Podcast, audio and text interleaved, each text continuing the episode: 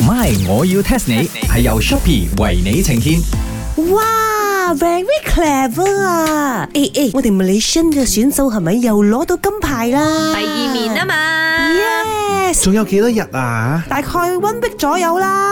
妖，唔知我哋可以最好最後攞到幾多面金牌呢？你唔可以俾人哋壓力，我同你講，有獎牌就好扮低咗，唔一定講咩顏色嘅。 Yes，exactly。嗱，第一隻金牌呢，我知道呢就係呢個打功夫啦，誒，唔係啦，係係風帆帆啊，帆船啊，打功夫我攞銀牌哦。誒第二隻金牌呢係坐船係咪？唔係，第一個金牌係帆船，OK，第二面金牌係騎馬嘅，一個係坐船，一個係坐馬。哦，即係同自己嘅呢個實力係冇關係嘅。誒，梗係有啦係靠架船同，靠你隻要馬啫控制嗰架船，同埋你要控制嗰隻馬嘅，就好似我哋而家控制你咁樣樣啊，茶水榮。所以茶水榮啊，其實真係好 naive 嘅， 佢啊成日覺得啊，OK，你帆船係帆船威，你馬係馬威，Hello，come on，帆船你要去 feel 嗰個風，你要去同嗰個風溝通，你先至會滑得正噶嘛。哦，咁如果白面燈贏嘅話，係覺得 吉勁，係咪咁嘅意思咧咁？樣如果輸嘅話，關個 r a c 事冇？關關埋個羽球事啦，關埋嗰個場內嘅呢個冷氣風向嘅事啊，咩先？好多嘢嘅。你哋而家講呢個騎馬嚇啊係點樣喎？鬥快啊？唔係，我哋贏嗰個金牌嗰個叫做盛裝舞步，乜你哋唔知嘅咩？咪我要 test 你， test 下你，test 下你。 My，我要 test 下你。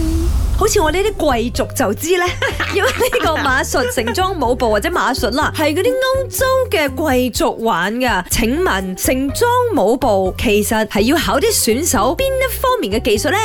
Hello, Chicken Rice Yan. I also came back from Paris 嘅 OK。啲 European 玩嘅嘢我一定知嘅。啲 European 咧全部好知整，好中意扮靚。盛裝舞步 must be 佢哋幫嗰只馬扮靚，扮得最靚嗰只就攞金牌，係咪？錯啦，係靚，不過唔係隻馬，隻馬最多個模靚啫。啊，靚係嗰個人要盛裝打扮係嗰個人。盛裝係陪襯嘅，舞步先係勁嘅。哇哦呢！一個比賽呢，最主要呢就係攬住只馬啊，嗰只馬用兩隻腳、兩隻手就搭喺你膊頭度啊，同嗰隻馬跳嘅七茶啊、bingo 啊、waltz 啊咁樣。同 horse 一齊 dancing 啊！茶水榮，我覺得你有我少少貴族血統咗，因為你估啱一半。哦，所以真係同嗰只 horse 一齊跳出茶跳舞啊！如果 casual 咁講係嘅，的而且確係考騎士同埋隻馬嘅默契，一齊跳舞跳出嚟嘅美姿。呢、個比賽咧，仲要考驗馬嘅服從性啦、靈活性啦，仲有同騎士之間嘅協調性，一齊做一啲指定嘅動作，係咪做得靚啊、優雅啊？咁評審咧就要俾分噶啦。哇，咁樣我哋 Malaysian 都好勁嘅，呢啲 European 嘅比賽，我哋可以喺亞運會攞金牌翻嚟。唔單止係技術勁，女都要好勁啊 因為你要養一匹馬咧又唔平啦，你要盛裝嗰套盛裝又唔平啦，哇！之後去比賽嘅時候呢，我要運埋只馬出去噶咯喎，梗係啦！